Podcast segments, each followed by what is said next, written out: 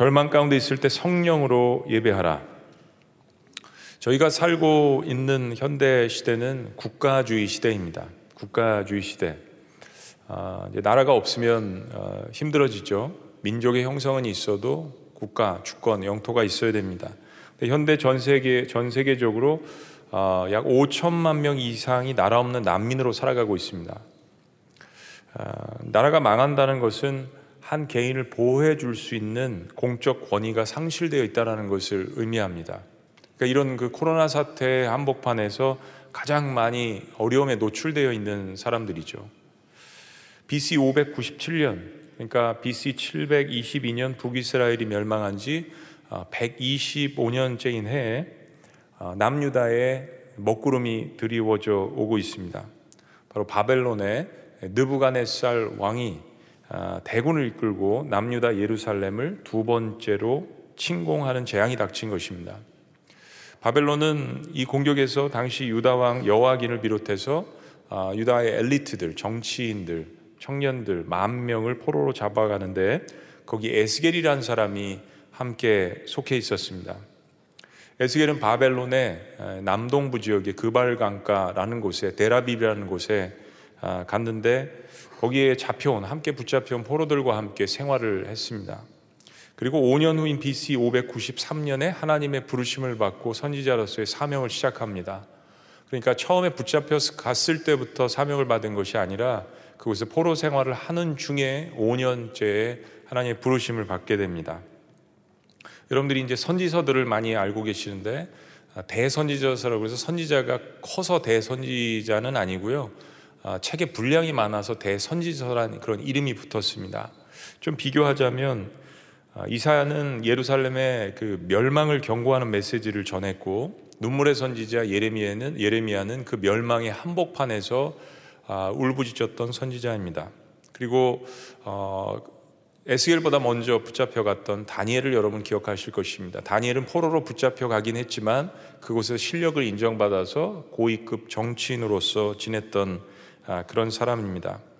그런데 그런 것과 비교해 보면 아, 이 에스겔은 아, 정말로 모든 것들이 다 회파된 그런 상태에서 포로로 잡혀갔던 사람들에게 말씀을 증거했던 사람입니다. 비교가 되죠. 1만 명이나 넘는 최고의 인재들이 바벨론으로 포로로 붙잡혀간 상황에서 무슨 소망의 메시지를 전할 수 있었겠습니까? 더군다나 에스겔이 말씀을 전한 지 7년 후인 BC 586년에는 이제는 남유다가 완전히 멸망을 하게 됩니다. 예루살렘이 성경과 성벽이 다 회파되는 어, 황폐화되는 그런 역사를 경험하게 됩니다. 근 에스겔은 그렇게 아무런 소망이 없는 최악의 상황 가운데서도 회개의 외침과 동시에 우리가 이런 것 때문에 멸망했다는 하나님의 말씀을 받아서 회개의 외침과 동시에 예배 회복에 관해서 이야기를 합니다. 이 분량이 적지가 않습니다. 사실 에스겔 마지막 장들은 아, 그 유명한 에스겔 37장 마른 뼈들이 살아나는 이 역사를 시작으로 성전의 회복, 예배의 회복, 삶의 회복 아, 이런 그 회복을 이야기하는 그 메시지로 가득 찹니다. 사실은 33장부터 48장까지가 회복에 관한 이야기로 쭉 이어지게 됩니다. 아, 나라가 멸망한 최악의 상황 가운데서 하나님께서 회복을 이야기하시는데 포로로 잡혀간 사람들에게 회복을 이야기하시는데 그 회복의 핵심이 어떤 다른 것이 아닌 예배였습니다. 예배. 이걸 반증하면 예배가 무너져 있었다라는 것이 멸망의 원인이었다라는 거죠. 하나님의 백성들의 생명은 어, 내가 속한 민족과 나라의 회복 이전에 하나님의 백성으로서 그 나라의 주인이신 하나님께 대한 예배의 회복이 먼저인 것을 깨달으라는 이야기입니다. 어, 무너졌던 이스라엘 백성들의 첫 번째 기도 제목은 나라가 회복되는 거였습니다. 뭐 의심의 여지가 없죠. 우리라도 그럴 것입니다. 그런데요, 그 나라가 회복되는데 굉장히 오랜 시간이 걸리고 예수님이 오실 당시에도 나라는 회복되지 않았습니다. 586년에 나라가 멸망했으니까 북이스라엘은 722년 예수님이 오신 시기를 어, 영년이라고 따지면은 586년의 멸망인데 거의 600명 가까이 나라가 회복되지 않았습니다. 그 이후에도 회복되지 않았습니다. 예수님께서 이 땅에 오셔서 외쳤던 것은 하나님 나라, 특별히 그것을 회복하기 위한 예배에 대해서 에스겔은 우리에게 말씀을 증거해 주고 있습니다. 코로나라는 전염병의 시대, 어, 전 세계 각각 모든 나라로 지역으로 들어가지 않은 곳이 없을 정도로 팬데믹, 그리고 전 세계 유일한 분단 국가로 현재 존재하는 6.25 70주년을 맞이하는 저희들의 이 한반도의 상황을 생각할 때 에스겔서는 우리들에게 너무나도 필요한 메시지입니다. 자, 그런데 모든 것이 망하고 최악인데 무엇으로 예배할 힘을 다시 얻을 것인가? 오늘 하나님께서는 에스겔에게 성령의 역사를 통하여서 예배를 회복할 것임을 말씀해 주십니다. 성령의 역사. 오늘 절망 가운데에도 그발강가에서 에스겔이 본 이 하나님의 영광을 성령의 임재를 체험하시는 여러분들이 되시기를 주의 이름으로 축복합니다. 자, 절망 가운데 있을 때 성령으로 예배하려면 오늘 말씀을 통해서 네 가지를 함께 살펴봅니다. 첫째는 전적인 하나님의 인도하심을 받으라는 것입니다. 전적인 하나님의 인도하심을 받아라. 자, 24절 말씀 우리 가정에서도 자녀들도 우리 다 같이 함께 읽겠습니다. 시작. 내가 너희를 여러 나라 가운데서 인도하여 내고 여러 민족 가운데서 모아 데리고 고국 땅에 들어가서 하나님은 나라가 멸망한 이 최악의 상황을 맞이한 에스겔에게 전쟁으로 각국에 흩어진 이 이스라엘 백성들을 찾고 모으고 데리고 오시겠다라고 이야기합니다. 옛날 성경에는 고토인데 아, 옛날 고향으로 하나님께서 돌아오게 하시겠다는 이것을 하나님 스스로가 선언하십니다. 역사적으로 이스라엘 백성들은 바벨론의 포로 생활을 마치고 70년 만에 다시 돌아오게 됩니다. 세 번에 걸쳐서 이제 차례대로 귀환을 하게 되죠. 때, 시간, 장소, 방법은 하나님께서 택하시는 것입니다. 어, 에스겔서에서 유독 많이 등장하는 단어가 나 여호와가 말하노라, 나 여호와가라는 이 주님께서 주신 계시의 말씀으로 가득 차 있습니다. 오늘 본문 말씀의 모든 주어는 하나님이십니다. 무슨 이야기를 하냐면 회복은요, 내가 하고 싶어도 내 스스로 할 수 있는 것이 아니라 하나님께서 해주시는 것입니다. 만약 오늘 여러분이 절망의 상황을 겪고 있다면 하나님 앞에 모든 것들을 내려놓고 그분의 인도하심을 받는 것이 절실히 필요합니다. 예배는 하나님의 인도하심이 없이는 불가능한 일입니다. 내가 앉아 있다고 해서 예배가 이루어지는 것이 절대 아닙니다. 하나님은 영이시기 때문에 영으로 예배하는 것만 받으실 수 있습니다.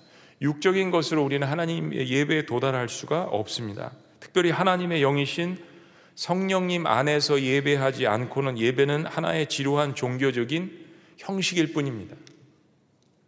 기쁨이나 능력을 경험할 수도 없습니다. 변화를 기대할 수도 없습니다. 기적을 기대할 수도 없습니다. 그러나 예배를 준비하면서 내가 전적으로 하나님의 인도하심을 받는 자세로 나아간다면 하나님은 나를 분명히 인도해 주실 것입니다. 생각해 보면 이스라엘 백성들이 나라가 망해서 포로로 붙들려 간 상태에서 스스로의 힘으로 다시 자신의 곡으로 돌아온다는 것은 불가능한 일입니다. 이스라엘 백성들이 자신의 주권을 가졌을 때는 죄를 지었습니다. 자신들이 힘을 가졌을 때는 하나님을 기만했습니다. 자신들이 무엇인가 할 수 있다라고 생각했을 때는 하나님 앞에 패역했습니다. 그러나 이제 그들이 할 수 있는 일이 아무것도 없는 최악의 절망의 상태에서는 오히려 하나님께서 일하십니다. 죄에 탐닉했던 정욕의 힘이 다 빠졌기 때문입니다. 역시 나의 끝은 하나님의 시작임이 다시 한번 입증되는 것입니다. 어느 통계에 의하면 코로나가 완전히 종식되면 현장 예배로 복귀하겠느냐 하는 질문에 10%가 아니요라고 답을 했다고 합니다. 20%는 글쎄요라고 답을 했다고 합니다. 그러니까 30% 정도는 온라인 예배 만족하고 현장으로 돌아오지 않겠다라고 답변을 한 것입니다. 그러나 하나님은 코로나라는 이 전대미문의 전염병의 사태를 통하여서 우리를 본질적으로 그분께로 인도하고 계시는 중입니다. 과연 예배가 무엇인가? 신앙의 본질이 무엇인가? 내가 하나님을 믿는다라는 것이 과연 무엇인가? 쳇바퀴 돌아가듯이 예배 오고 예배 가고 교회 오고 훈련 받고 섬기고 가고 생각 없이 했던 우리의 모든 신앙의 습관들을 하나하나 본질적으로 주님께서 생각하게 하십니다. 오프라인 현장 예배든 혹은 온라인 영상 예배든 예배는요, 하나님께 드리고 하나님께로 돌아오는 것입니다. 하나님께 돌아가는 일은 철저히 하나님께 인도하심을 받아야만 가능합니다. 몸이 예루살렘에 있다고 예배하는 것도 아니고요. 몸이 바벨론 그발 강가에 있다라고 예배 못하는 것도 아닙니다.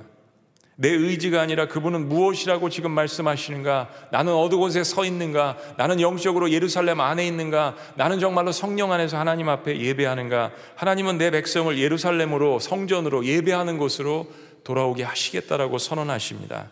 자, 그 의미가 무엇인지 본질적으로 고민하는 이 코로나 사태 한복판이 되어야 합니다.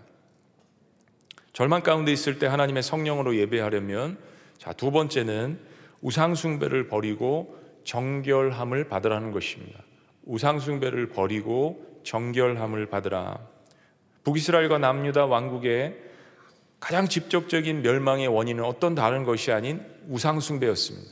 수많은 이유들이 있었지만 가장 직접적인 원인은 우상숭배였습니다. 여러분, 우상숭배는요, 우선순위의 문제입니다. 우선순위. 하나님보다 더 위에 두고 있는 모든 것은 우상이 될 가능성이 100%입니다. 여러분, 형상으로 만든 것에 절하는 것만 우상숭배라고 생각하시면 안 됩니다. 이방 종교에 있는 사람들만 우상숭배한다라고 생각하시면 안 됩니다. 하나님의 백성, 이스라엘 백성들은 성전 안에서도 우상숭배를 했습니다. 솔로몬이 만든 성전 안에서도 우상숭배를 했습니다. 수르바벨이 간신히 다시 조금 복원한 수르바벨 성전에서도 우상 숭배를 했습니다. 헤롯의 성전에서도 우상 숭배를 했습니다. 하나님 위에 두는 모든 것들은 우리의 삶의 우상 숭배가 될 가능성이 100%입니다. 하나님을 창조주와 구원자로 믿는 신앙, 예수님을 내 인생의 주인으로 모신다는 고백은 내 인생 가장 최고의 그분이 하나님이시라는 고백일 수밖에 없습니다. 그것이 바로 예배의 본질입니다. 그래서 예배를 간단히 정의하자면 예배는 최고의 하나님께 최고의 곳으로 영광 돌리는 모든 전 인격적인 행위입니다. 다시 한번요. 예배는요, 최고의 하나님께 최고의 곳으로 영광을 돌려드리는, 마땅히 그분이 받으셔야 할 영광을 돌려드리는 전 인격적인 모든 행위입니다. 이스라엘의 문제는 하나님을 예배하지 않는 것이 아니었습니다. 여러분 놀라지 마세요. 이스라엘이나 남유다가 타락했을 때 당시에도 제사 의식이나 제사장들이 수없이 존재했습니다. 이스라엘 역사 가운데 단 한 번도 제사 의식이 없었던 적이 없습니다. 단 한 번도 제사장들이 없었던 적이 없습니다. 문제는 그들이 우상 숭배를 동시에 했다라는 것입니다. 더 큰 문제는 그들이 우상 숭배를 하나님 위에 두었다라는 것입니다. 여호와 하나님의 존재를 알면서도 그분께 최고의 영광을 돌려드리지 않았던 것이 우상 숭배였습니다. 하나님은 이런 영적 가능과 우상 숭배에 대해서 맑은 물로 씻어 주셔서 정결하게 하시겠다라고 이야기하십니다. 오늘 본문 25절 말씀을 다 같이 읽습니다. 다 같이 시작. 맑은 물을 너희에게 뿌려서 너희를 정결하게 하되 곧 너희 모든 더러운 것에서와 모든 우상 숭배에서 너희를 정결하게 할 것이며 성경에서 맑은 물은 주로 성령의 역사를 이야기합니다. 성령의 역사, 씻어주시는 성령의 역사. 여러분, 어린아이들은 인지하는 능력이 떨어지죠. 밖에 나가서 막 놀다가 흙을 다 뒤집어 쓰고 진흙탕에 들어가서도 막 놉니다. 몸이 어떻게 됐겠어요? 머리부터 발끝까지 다 구정물로 더러워졌습니다. 어쩔 줄 모르는 아이를 부모가 보고 그 상태로 방치한다면 그 부모는 정상이 아닐 것입니다. 아이가 잘 몰라서 구정물이 튀겨서 온몸이 다 엉망이 된 그 모습을 보고 깨끗한 맑은 물로 씻어주는 것이 정상인 부모일 것입니다. 하나님은 그렇게 우상숭배로 더러워진 이스라엘 백성들의 마음을 성령을 통해서 정결케 하시고 깨끗하게 하실 것이라고 선언합니다. 백성들이 죄를 지어서 그 심판의 결과를 어쩔 줄 모르는 그 상황에서 하나님께서 내가 너를 씻겨주겠나라고 선언하십니다. 아버지의 마음이죠. 부모의 마음입니다. 에스겔 47장을 보면 에스겔은 환상 가운데 거룩한 하나님의 전으로부터 흘러나오는 엄청나게 펄펄펄 흘러나오는 강을 바라보게 됩니다. 성령의 역사죠. 성전에서 물이 강물이 흘러넘친다는 것은 의심의 여지 없이 성령의 역사입니다. 47장 9절 말씀은 이렇게 이야기합니다. 이 강물이 이르는 곳마다 번성하는 모든 생물이 살고 또 고기가 심이 많으리니 이 물이 흘러감으로 바닷물이 되살아나겠고 이 강이 이르는 각처의 모든 것이 어떻게 된다고요? 살 것이며. 여러분 이 말씀을 듣고 있는 사람들을 한번 생각해 보세요. 예루살렘 성벽이 무너지고요. 보호할 수 있는 성벽이 다 무너지고요. 예배드리는 성전이 다 무너지고요. 솔로몬의 그 성전이 사람들은 포로로 잡혀가고 자신들 스스로는 그 발가까에 앉아서 조국과 민족이 회파된 상태에서 모든 것이 없어진 그 상태에서 죄를 뉘우치며 앉아 있는 그 한복판에 주님께서 성전에서 생수의 강물이 성령의 역사가 펄펄펄 흘러 넘치는 이 역사를 에스겔을 통해서 증거하게 하십니다. 나의 끝이 하나님의 시작. 내가 할 수 없는 일이 없다라고 고백할 때 하나님께서 비로소 씻겨 주십니다. 말씀해 주십니다. 코로나 사태는 그동안 우리가 과속하며 달려온 우리의 삶을 멈추게 합니다. 과적하고 과밀하고 과속하고 우리의 죄와 허물을 들여다보게 하시는 하나님의 은혜가 숨겨져 있습니다. 우리가 잃어버렸던 소중한 것들 다시 한번 바라보게 하십니다. 구원이 뭔지, 예배가 뭔지, 신앙생활이 뭔지, 사랑이 뭔지, 용서가 뭔지, 가족의 존재가 뭔지, 교회 공동체의 존재가 뭔지, 모든 것을 멈추게 하고, 우리가 너무 빨리 달리느라고 하나님보다 앞서갔던 모든 것들을 멈추게 하고, 다시 한번 우리의 삶을 바라보게 하십니다. 우리의 역할은 이겁니다. 멈추게 하셨다면 잠잠히 서서 그분이 나와 함께 하시고 회복시켜 주심을 바라보고 정결하게 시켜 주시는 역사를 경험하는 것입니다. 여러분 죽었던 모든 것들이 다시 한번 살아나는 역사를 경험하시기를 주의 이름으로 축복합니다. 자, 절망 가운데 있을 때 하나님의 성령을 성령으로 예배하려면 새 영을 통해서 마음을 새롭게 하라는 것입니다. 새 영을 통해서 마음을 새롭게 하라. 26절 말씀은 이렇게 이야기합니다. 또 새 영을 너희 속에 두고 새 마음을 너희에게 주되 너희 육신에서 굳은 마음을 제거하고 부드러운 마음을 줄 것이며 하나님을 예배하는 것에서 떠나서 우상 숭배를 하는 마음은 감각이 없는 죽은 상태입니다. 우리가 향수 예배 시간에 이번에 주제를 에베소서 말씀을 통해서 교회 비밀을 선포하라는 주제를 택했습니다. 거기 에베소서는 하나님을 떠난 이방인들의 그 상태를 이렇게 이야기합니다. 에베소 4장 18절 19절에 보면요. 그들의 총명이 어두워지고 그들 가운데 있는 무지함과 그들의 마음이 굳어짐으로 말미암아 하나님의 생명에서 어떻게 돼 있다고요? 떠나 있도다. 그들이 감각 없는 자가 되어 자신을 방탕에 방임하여 모든 더러운 것을 욕심으로 행하되 그러니까 마음은 딱딱하고 굳어질 대로 굳어진 상태. 무지함으로 뭉쳐져 있어서 하나님의 생명에서 떠난 살아있으나 죽은 사망의 상태를 이야기합니다. 이런 마음의 상태는 감각이 없습니다. 감각이 없으므로 guilty feeling이 없으니까 죄를 짓게 됩니다. 우리가 매스컴을 통해서 죄책감을 느끼지 못하는 인면 수심의 범죄들을 봅니다. 그러나 그것은 드러난 죄일 뿐이지 우리처럼 저처럼 우리처럼 우리 안에 드러나 있지 않는 이런 많은 죄들 자기 자신을 계속해서 방치해 두니까 어둠의 영이 마음을 더욱더 차지하게 되는 것입니다. 한마디로 이야기하면 에스겔서의 표현대로 이야기하면 마른 뼈의 모습입니다. 마른 뼈. 이스라엘 백성들의 심판받은 후의 모습입니다. 우리는 에스겔서 생각하면 에스겔서 37장을 잘 기억합니다. 마른 뼈 이 사건이 얼마나 우리에게 엄청난 그 희망의 메시지를 전해줍니까? 그러나 하나님께서 에스겔서 37장을 이야기하시기 위해서 먼저 말씀하신 것이 바로 에스겔서 36장입니다. 성령의 역사를 먼저 이야기하시는 것이에요. 하나님께서 에스겔 한 골짜기에 에스겔을 데리고 가셔서 환상 가운데 마른 뼈들을 보여주십니다. 뼈는 완전히 다 죽어 마른 생기가 없는 물기가 없는 죽음의 상태를 뜻하는 것입니다. 모든 소망이 끊어진 최악의 상태, 바로 이스라엘 백성들의 상태, 무덤의 상태를 이야기합니다. 그런데 하나님은 사방에서 생기를 불러 모으십니다. 여기서 생기로 번역된 히브리어 르하은 바람, 호흡, 영 이런 뜻을 갖고 있습니다. 특별히 이 말씀 가운데에서 에스겔 전체 말씀 가운데서 이 마른 뼈들에게 하나님께서 생기를 불어넣으시는 이것은 르하으 바로 하나님의 거룩한 영 성령을 뜻하는 것입니다. 그리고 하나님께서는 그 마른 뼈들 생명이 조금도 없는 그 마른 뼈들에게 하나님의 성령의 역사를 부어 주셔서 그들을 살아나게 하시고 그들을 하나님의 군대 예수 그리스도의 군대로 만드십니다. 여러분 모든 것이 멸망하고 나라가 없어진 이스라엘 백성들에게 포로 잡혀갔던 그들에게 이것이 얼마나 희망의 메시지였겠습니까? 하나님은 죽은 뼈들을 통하여서도 이 세상을 통치할 수 있는 바벨론이나 페르시아를 멸망시킬 수 있는 하나님의 군대를 만드신다라고 이야기하시는 것입니다.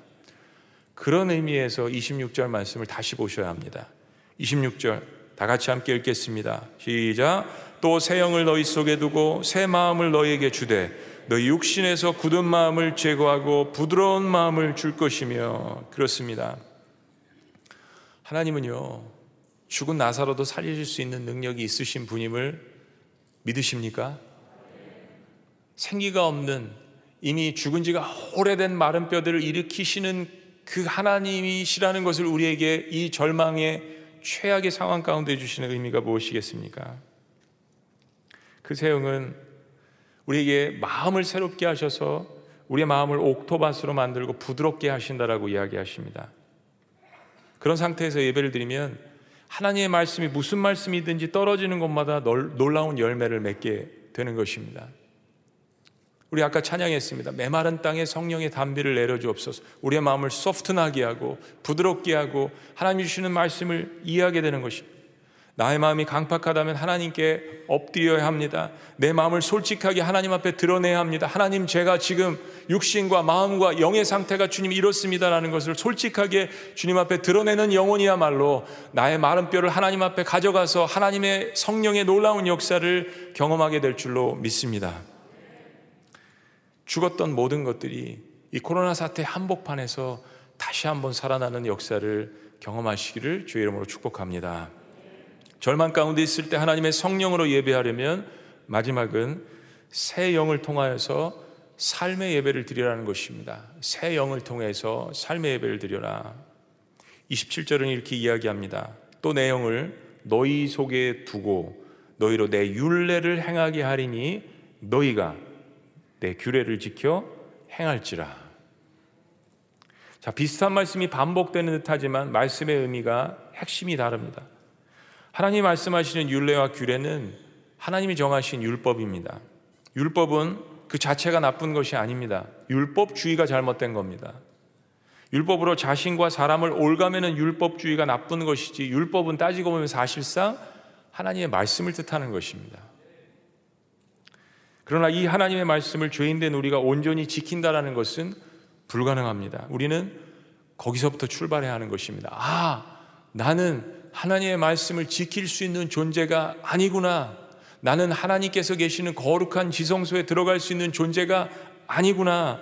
하나님의 말씀을 지킬 수 있는 능력이 내 안에 있는 것이 아니구나. 하나님의 영이신 거룩한 성령의 역사를 통하여서만 하나님 앞에 예배 드릴 수 있고 하나님의 말씀을 비로소 지킬 수 있구나.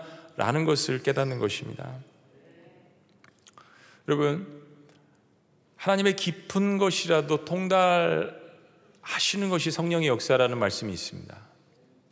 그리고 때로 우리는요, 하나님 제가 뭐라고 기도해야 될지 모르겠습니다. 다윗은 그런 기도를 자주 했습니다. 하나님, Oh God, search my heart. 하나님, 제 마음을 좀 살펴봐 주세요. 저도 저를 모르겠어요. 내 영이 신음하고 있는지, 얼마나 고통 가운데 있는지, 나도 나를 잘 모르니까 어떤 죄 가운데 있는지 모르니까 하나님 저를 좀 제 심폐 깊숙한 곳에 있는 것을 알려주세요. 하나님의 깊은 곳이라도 통달하시는 성령께서 나도 모르는 이 내 마음을 깊숙한 곳에 있는 것을 알게 하셔서 하나님의 마음과 나의 영을 연결시켜 주는 그 역할을 교통의 역사를 성령께서 하시는 것입니다. 축복 축복의 마지막에 하는 것이 성령의 교통의 역사잖아요. 우리는 성령의 충만함 없이는 하나님을 이해할 수도 없고 예배할 수도 없습니다. 그러나 성령께서 우리의 마음에 충만하게 임재하시면 그분의 말씀을 이해하게 되고 순종하게 됩니다. 하나님의 영이신 성령의 역사가 없으면 우리는 예배 시간에 앉아서도 하나님 앞에 나갈 수 없고 말씀을 이해할 수도 없고 감동할 수도 없습니다. 그러나 성령을 통해서 말씀이 이해가 가고 말씀이 나를 회개케 하면 이제 삶에 적용하기 시작합니다. 적용. 말씀의 은혜를 받고 공예배와 개인의 예배가 회복되면 이제 우리의 삶의 예배가 회복되기 시작하는 것입니다. 여러분, 삶의 예배란 말을 요즘 시대에 많이 씁니다. 근데 삶의 예배가 무엇입니까? 삶의 예배라는 것은 예배당 밖을 벗어나서도 삶 가운데 예배자의 삶을 계속해서 살아나가는 것을 삶의 예배라고 이야기합니다. 예루살렘이 다 망가졌습니다. 조국을 떠났습니다. 바벨론의 이방의 그 한복판에서도 삶의 예배가 살아날 수 있다는 것을 하나님께서 말씀해 주시는 것입니다. 말씀이 실제로 엄청난 능력이 있다는 것을 경험하면 그때부터 비로소 삶의 문제들을 말씀으로 해석하기 시작합니다. 그러면 삶이 변화되기 시작하는 것입니다. 마, 말씀 가운데서 삶이 해석이 되지 않으니까 삶이 변화되지 않는 것입니다. 이해가 되지 않는 것입니다. 아담의 후손이 가인이 하나님 앞에 예배를 드리고 제물도 드렸지만 예배와 삶이 따로 놀았습니다. 그의 삶에 성령을 모시지 않으니까 말씀에 순종도 없고 삶을 변화되지 않고 죄 가운데 있으니까 당연히 하나님께서는 그 제사와 예물을 받으실 수가 없으셨습니다. 만약에 하나님이 그걸 받으시면 그 하나님이 문제가 있으신 하나님이시죠. 뭐 재물 따로 삶 따로 이렇게 받으시는 하나님이 아니라고 말씀드렸습니다. 그런 하나님은 성령이 우리 안에 거하시면 우리가 하나님이 주신 말씀대로 살기를 원하십니다. 어제 피로 회복 한번 따라해 보시죠. 피로 회복. 네. 참 저희 지구촌 교회는 이런 말을 너무 잘 지어내는 것 같아요. 놀랍습니다. 기절할 것 같아요. 어떻게 이런 문구를 만들어낼 수 있는지. 어제 한 200여 명이 7층에 모여서 이제 헌혈을 했습니다. 우리 청년들이 한 80%또 연구재직 분들이 우리 장로님들, 권사님들, 안수 입사님들이 같이 오셔서 좀 위로해 주셨습니다. 근데 어제 헌혈에서 특별히 청년들의 삶의 예배를 보았습니다. 요즘 청년들 교회 나오기 쉽지 않습니다. 직장 생활도 쉽지 않습니다. 경제는 더 어려워질 것입니다. 근데 그 청년들이 피를 나누어 주겠다라고 그렇게 150명 어, 이상이 결심을 하고 와서 문진만 받은 사람들이 전체 한 200명이었으니까요. 그 모습을 보고 너무너무 감동이 되고 자랑스러웠습니다. 마음에 자랑스러운 마음이 들었어요. 한국 교회를 살리는 일이란 생각이 들었습니다. 그 중에 참 자매들도 용감하게 처음으로 헌혈을 하는 그런 그 자매들도 많았는데 여러분 걱정이 되셔서 제가 기도 요청했는데 기도 많이 하셨죠? 아멘이 별로 신통치 않으시네요.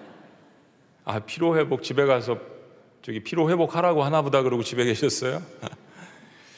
저희 눈에 띈 청년들이 있었습니다. 두 사람이 같이 누워 있었는데 한 청년이 신학교를 갔다고 해요. 어, 나이가 몇 살이냐고 했더니 26살이라고 합니다. 신학대학원이라고 했더니 신학대학원이 아니라 신학대학을 갔다는 거예요. 26살에.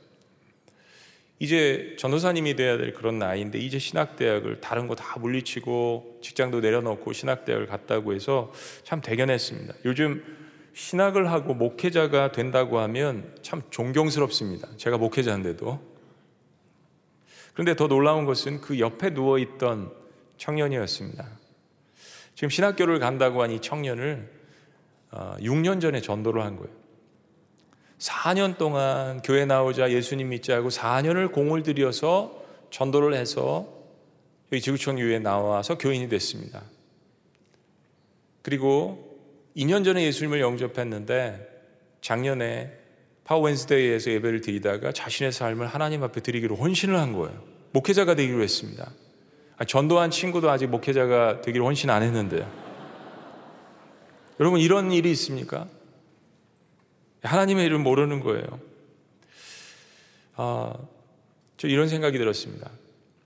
얼마나 전도한 친구의 삶이 신실했으면 4년 만에 교회를 나오게 되고 2년 만에 전도받은 친구가 신학을 하기로 결심을 했을까? 전도한 친구의 삶의 예배가 없었다면 이 일은 불가능합니다. 친구가 친구를 너무 잘 알잖아요. 그 삶을. 친구 보고 예수님 믿게 되고 친구 보고 자신의 삶을 목회자가 되기로 결심한 것입니다. 저는 이 두 청년의 이야기 속에서 정말 절망 가운데 있는 한국교회 작은 소망을 보았습니다. 놀라운 일이었습니다. 더군다나 둘이 나란히 앉아서 헌혈을 하는 그 모습이 얼마나 이뻤는지 제가 딸이 정말 한 열 있으면 다 주고 싶었습니다. 여러분 지난주에 말씀드린 솔로몬의 기도를 기억하십니까? 집에 가서 여러분 솔로몬 이 드린 역대하 6장의 기도를 읽어보신 분들은 한번 손을 빨리 들었다 내려주시기 바랍니다. 네. 너무 빨리 들었다 내리셔서 잘 많이 안 읽으셨을 것 같아서 말씀드리는 거예요. 에스겔서는 솔로몬의 마지막 기도가 현실화돼 버린 상황입니다. 이스라엘 백성들은 포로로 잡혀가고 흩어져 버렸습니다. 솔로몬의 마지막 기도는 하나님, 우리가 지금 최고의 순간에 하나님도 기뻐하시고 우리도 기뻐하고 하나님 우리가 이렇게 참 좋은 관계 속에서 예배를 드리는데요. 하나님, 솔로몬의 여섯 가지 한 마지막 기도는 하나님, 우리가 이방인들과의 전쟁에서 지고 우리가 포로로 잡혀가면 그 이방 땅에서 우리가 죄를 깨닫고 하나님이 심판하신 것을 깨닫고 하나님 앞에 자복하고 회개하면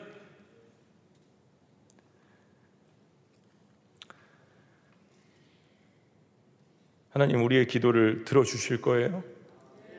들어주실 거예요? 라는 솔로몬의 간절한 기도였습니다.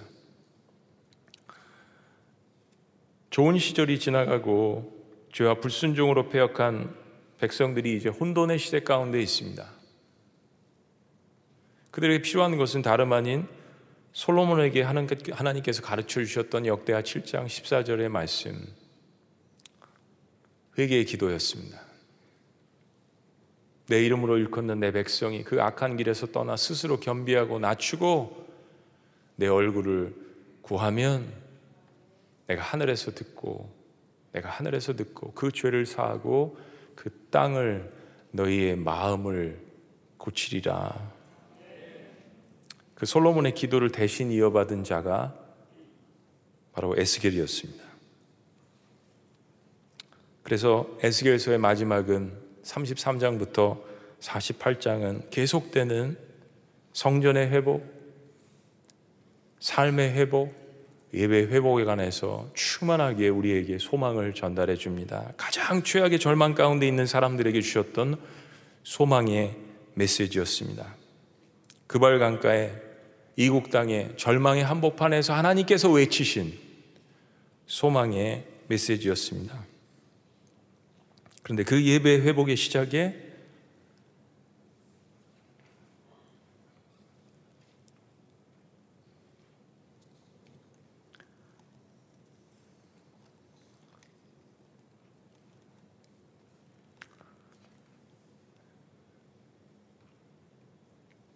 하나님께서 성령을 말씀하시는 것입니다. 성령, 거룩한 영. 여러분, 성령의 역사는 사도행전 2장에만 나타나 있는 것이 아닙니다. 마른 뼈들에게 성령을 주셔서 그들의 썩어지고 죽은 마음을 갈아엎으시겠다라고 우리가 끝이니까 하나님께서 시작하신다라고 선언하시는 것입니다. 내가 할 수 있다라고 생각하는 것은 아직 끝이 아닙니다. 아직 힘이 덜 빠진 것입니다. 하나님은 코로나는 사태를 통하여서 우리의 모든 힘을 빼게 하십니다. 멈춰서게 하십니다. 다시 생각하게 하십니다. 성령의 역사가 없이는 예배를 제대로 드리지 못합니다. 현장에 있든지 영상으로 들으시든지 어느 곳에 있든지 마음이 부패하고 게으르고 자신이 중심이 된 예배는 하나님이 받으실 수가 없습니다. 전염병 상황에서 경제도 타격이지만 사실은 교회가 가장 큰 타격을 받습니다. 왜냐하면 교회는 일주일에 한두 번씩 집단으로 모이는 공동체이기 때문입니다.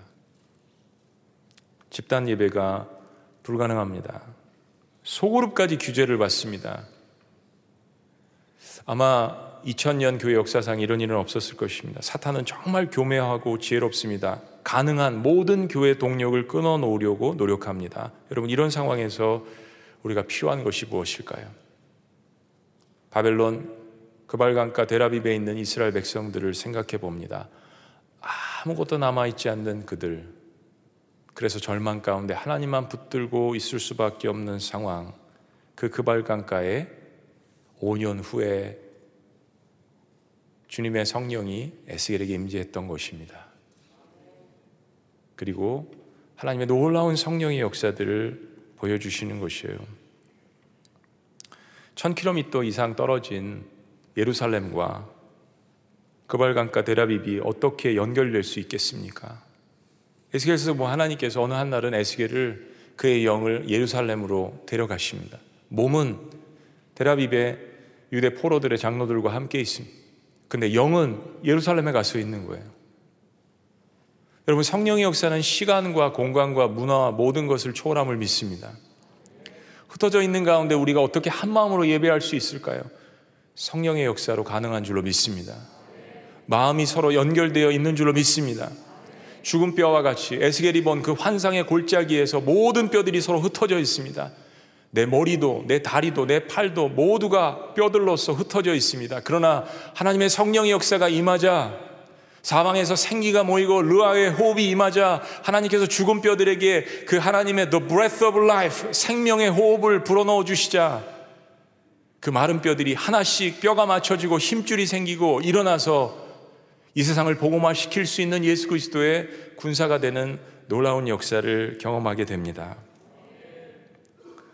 나라가 멸망하고 모든 것이 없어진 최악의 절망의 상태에서 그래서 하나님께서는 예배를 회복하라고 말씀하시면서 하나님의 영, 성령을 통하여서 예배를 회복하라고 우리에게 말씀해 주시는 것입니다. 우리 기도하시겠습니다.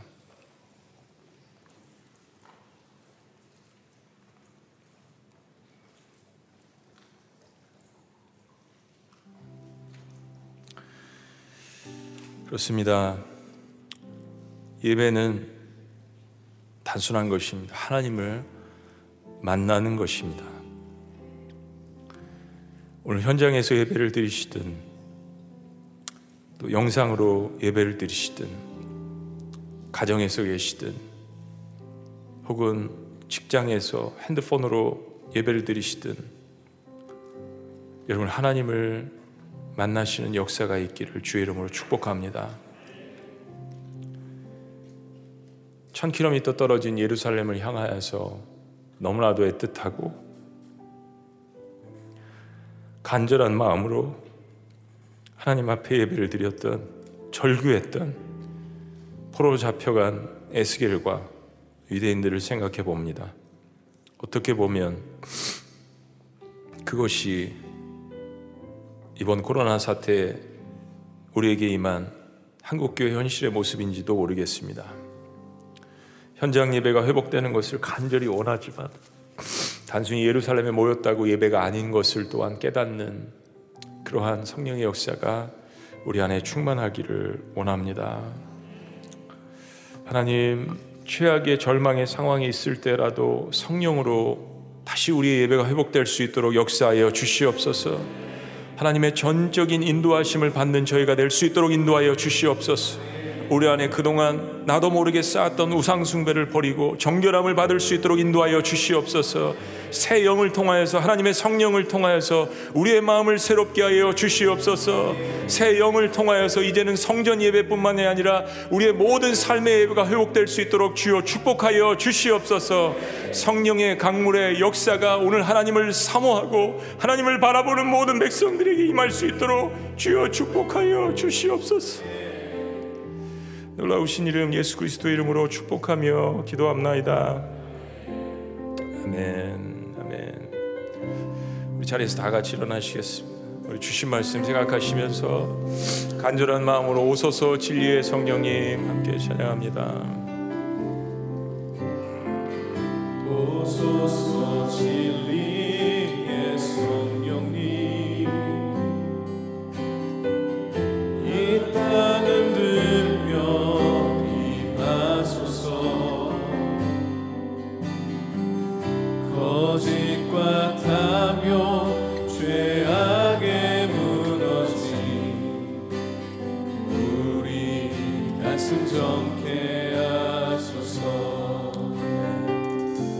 오소서 의 성령님.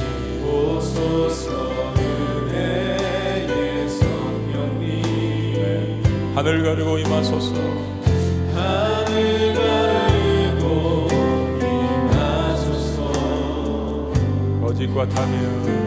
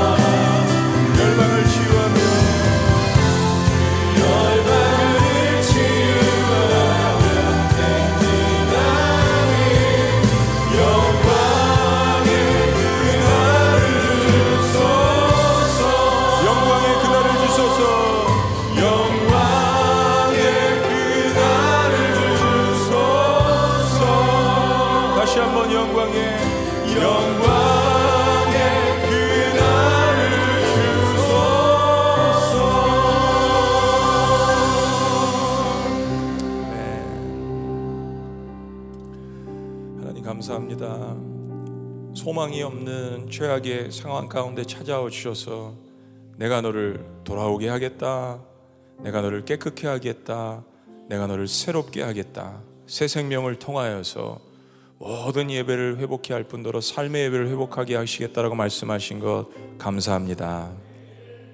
모든 것이 회복되는 놀라운 역사를 경험할 수 있도록 축복하여 주시옵소서.